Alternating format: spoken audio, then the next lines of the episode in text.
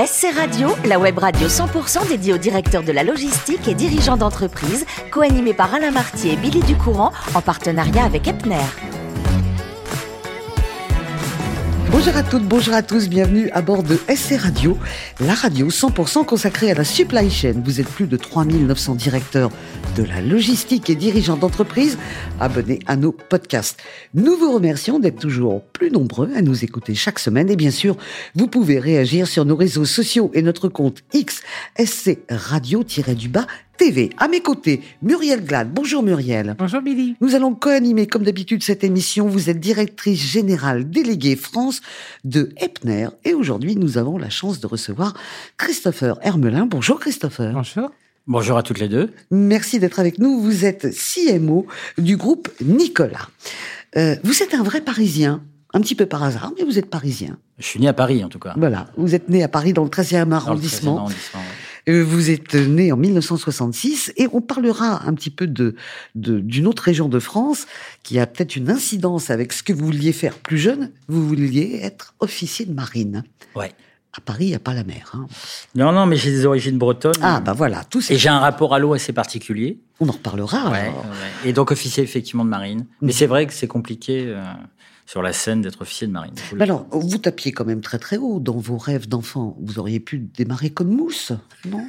Ouais, mais je trouvais plus sympa de commander. Ça, c'est un vrai truc chez moi. Alors, pour commander, je suis désolé, il faut faire des études. Celle de Christopher, eh bien, vous faites une école de commerce, un MBA, c'est à Paris. Ensuite, vous poursuivez vos études au Canada. Qu'est-ce que vous avez été faire là-bas?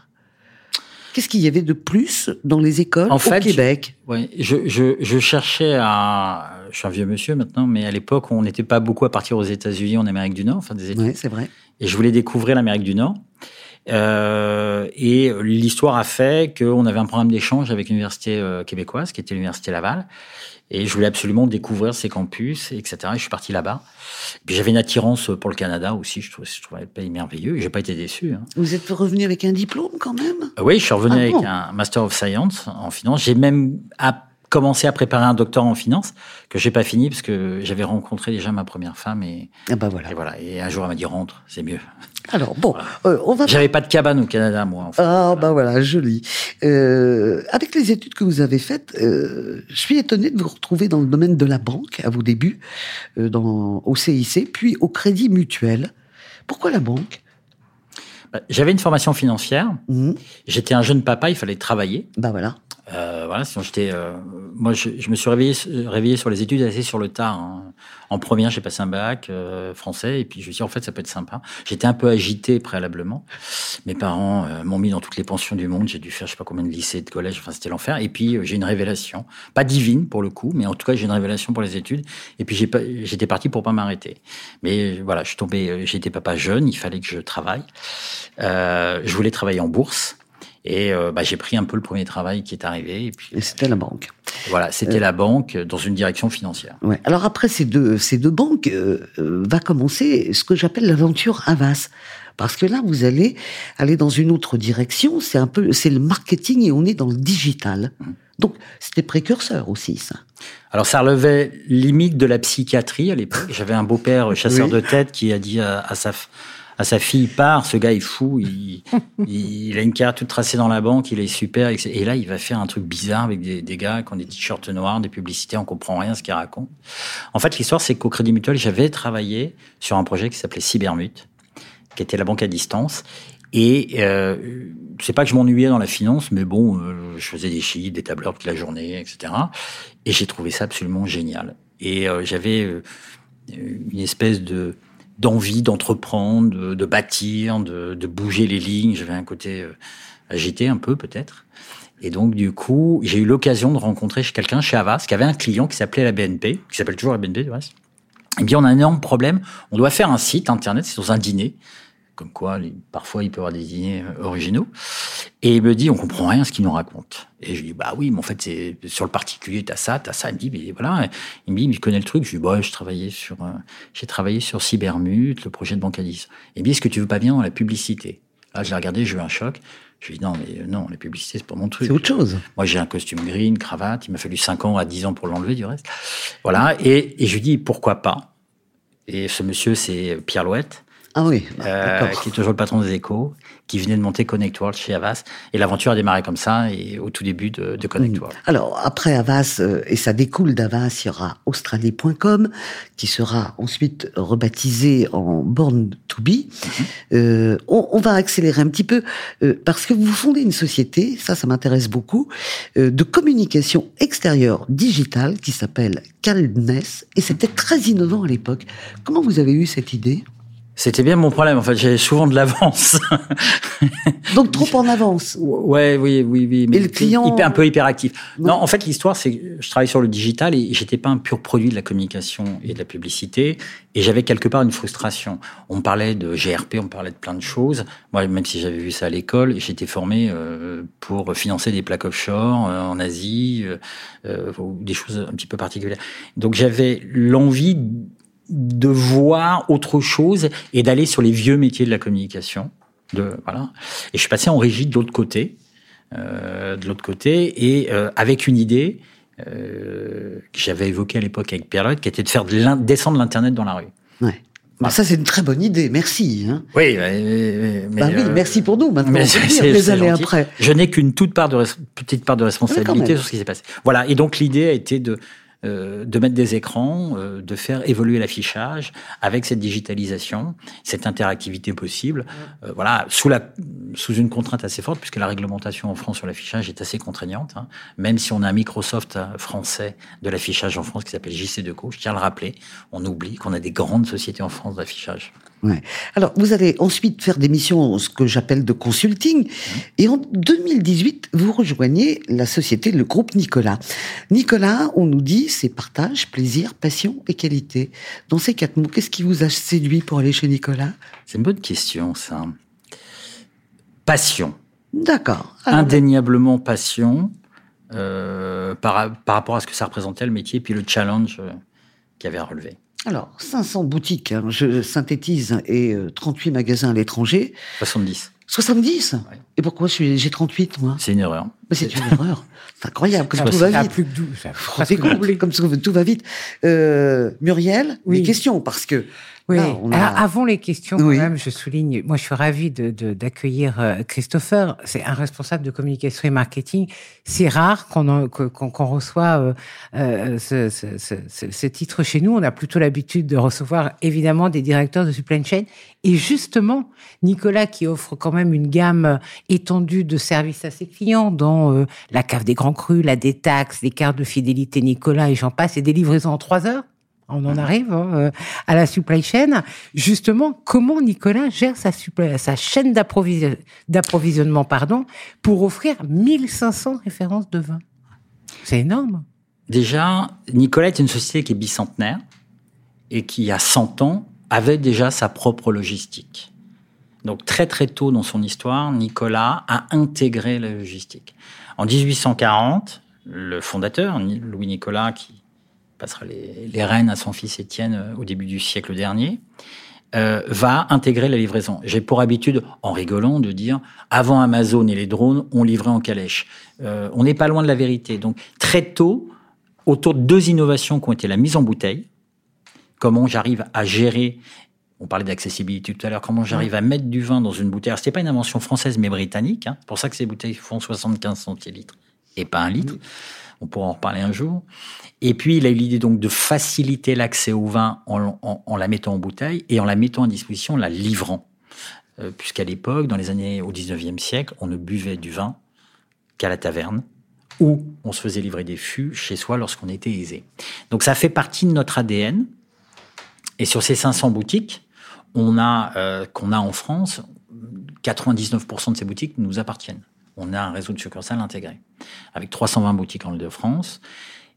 Et il y a, on a une problématique qui est toute bête, c'est qu'on a des toutes petites boutiques. La superficie moyenne d'une boutique Nicolas, c'est peu au prou 50 mètres carrés, enfin 47 mmh. pour être précis. Donc vous avez des réserves en conséquence. Donc il faut être capable d'être quasiment à flux tendu, et ce depuis des décennies, pour pouvoir livrer chaque cave, chaque semaine, voire deux fois par semaine, à Paris et en province. Donc là, la logistique était importante et cette relation avec le front office qui est là, le client, le pôle client auquel j'appartiens, et d'arriver à pouvoir gérer nos stocks à quasi flux tendu en ayant une logistique intégrée, historique depuis plus de 100 ans. Avec, à une époque, même nos propres véhicules, parce qu'on avait une flotte de véhicules et même un garage à Charenton, où on entretenait nos camions, nos triporteurs, etc., etc. D'accord, intéressant de, de, voir la logique. alors, je crois même qu'on avait de l'huile motule aussi, sur, mais ça, c'est un autre débat. mais, mais, je vous rejoins dans la livraison à calèche parce que Epner aussi a commencé comme ça, avec de la livraison en calèche. Donc, euh, en effet, c'est bien, c'est bien comme ça qu'est l'histoire. La gestion des stocks, c'est essentiel, donc pour répondre à, à, la demande, tout en évidemment minimisant les coûts autant faire se peut. Euh, comment euh, vous utilisez les nouvelles technologies avancées ou l'intelligence artificielle pour pouvoir anticiper justement ce besoin de, stock. On disait que les magasins, 47 mètres carrés, il mmh. faut quand même euh, avoir une très très bonne logistique. Euh, oui, je, pense en tout cas, euh, on a une équipe logistique qui est dévouée. on a un premier niveau qui est l'automatisation. L'automatisation n'étant pas là pour remplacer l'homme, mais pour nous éviter les erreurs. On est sur des produits lourds qui sont les bouteilles et puis des, des, produits qui sont fragiles. Une bouteille, ça tombe, ça se casse. Avec euh, voilà. Euh, donc, on a eu un premier niveau qui est d'accélérer l'automatisation pour éviter les erreurs humaines et que nos équipes logistiques se concentrent en fait sur le dispatchage, la gestion, etc., avec un système informatique qu'on a mis en place il y a de nombreuses années et qu'on a fait évoluer aujourd'hui, parce que c'est à chaque fois 500 magasins, 500 commandes différentes avec des besoins particuliers. Et il y a une ambition à moyen terme qui est d'utiliser effectivement l'intelligence artificielle, mais à des fins prédictives. Je m'explique. Le réchauffement climatique, à l'heure où je vous parle, je crois qu'il faisait 23 degrés. Aujourd'hui, on est au mois d'octobre. En général, moi, je mets une doudoune au mois d'octobre, où on met un petit pull. Donc, on a des consommations de produits, euh, que ce soit du vin, de la bière ou du champagne ou du spiritueux, qui sont adaptés au climat. On consomme du vin. On est en période de fin de foire au vin. C'est plutôt du vin rouge, voire du vin blanc, etc. À 23 degrés, en fait, nos clients réclament de la bière ou du rosé. Et donc, l'idée, c'est de se dire, un, l'intelligence artificielle doit nous permettre, dans un premier temps, d'essayer de voir à date, à période équivalente, et on va dire à période et climat, situation économique, ISO, euh, ce que pourrait commander, et donc anticiper nos commandes en amont, gérer nos stocks en amont, euh, et, avoir une forme prédictive, et de, demain pouvoir s'adapter en quasi-temps réel sur les besoins de nos clients. Parce que notre caviste, eh ben, il aura peut-être besoin demain de 10 rosés et non plus de, euh, de, bouteilles seulement de vin rouge problème, c'est que le temps de la commande, bah, il va se passer plusieurs jours, etc., etc., etc. Donc l'intelligence artificielle, elle est vue comme ça. Elle n'est pas là pour remplacer l'homme. L'homme est capital chez Nicolas. Hein, je rappelle, on est 1000 collaborateurs, un peu moins de 1000 collaborateurs, 760 cavistes, mais vraiment pour anticiper euh, mettre de la valeur ajoutée dans cette chaîne logistique. Avec du prédictif, très bien. Avec du prédictif. Euh, Muriel, euh, avec Christopher, vous nous avez beaucoup parlé de calèche, d'accord? Oui, c'est vrai, tous les deux d'ailleurs. Et une calèche, pour moi, ça se range près d'une grange. Vous voyez où je veux en venir La grange? La musique, ah oui, le rock des Top. Top. C'est un fan de ZZ Top. Ah bah oui, d'accord. Il manque plus que la barbe et la guitare. Je prends la grange là. Ben voilà, la grange. Morceau exceptionnel, hein, je tiens à dire. Euh, euh, même les Rolling Stones ont applaudi euh, un concert ZZ Top sur ce morceau-là. Euh, il y a une scène mémorable avec Mick Jagger qui a un balai euh, dans les bras, dans les mains et qui déguisé avec une salopette sur un concert de ZZ Top, qui a en première partie d'un concert de Rolling Stone où il applaudit, euh, etc. Ah si vous trouvez la vidéo, c'est extraordinaire. Euh, voilà, comme quoi il, pouvait faire le, fanfaron, c'était mm. plutôt sympa. Non, mais oui, ZZ Top. la musique des années 70. La musique des années 70, avec ce son un peu gras, on trouve aux États-Unis par rapport à l'Angleterre où c'était beaucoup plus sophistiqué, un peu moins. Pop. Voilà, pop. Et la guitare un peu grasse.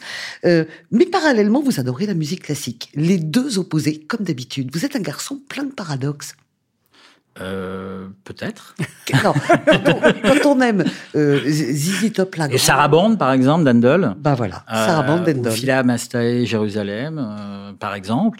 Non, mais la, la musique, les, la musique a évolué. Euh, que ce soit euh, la musique classique et le berceau des musiques modernes, même dans le rap aujourd'hui. On a échangé, nous, tout à l'heure sur Gainsbourg, on a échangé, voilà, euh, même des rappeurs très, très, très récents, très jeunes vont puiser dans cette musique de la rythmique. Des. On a reconditionné, évolué, et il y a une modernité folle dans la musique classique. Alors moi, c'est une vertu, je suis un peu hyperactif, ça aussi la vertu de me calmer. Euh, surtout quand je suis en voiture dans Paris. Mais, ce qui est formidable avec Christopher, qui était notre invité, ma chère Muriel, c'est qu'on peut aller au concert et boire un verre ensemble. Il a tout, la musique et la boisson. Exactement, c'est parfait. En tous les cas, merci à tous les deux. Merci Muriel, merci mon cher Christopher. Merci à vous deux. Et bah, c'est déjà la fin de ce numéro de SC Radio. Retrouvez toute notre actualité sur nos comptes X et LinkedIn. On se donne rendez-vous mercredi prochain. Notez-le, 14h précise pour une nouvelle émission. L'invité de la semaine de SC Radio, une production b2b radio.tv en partenariat avec Epner.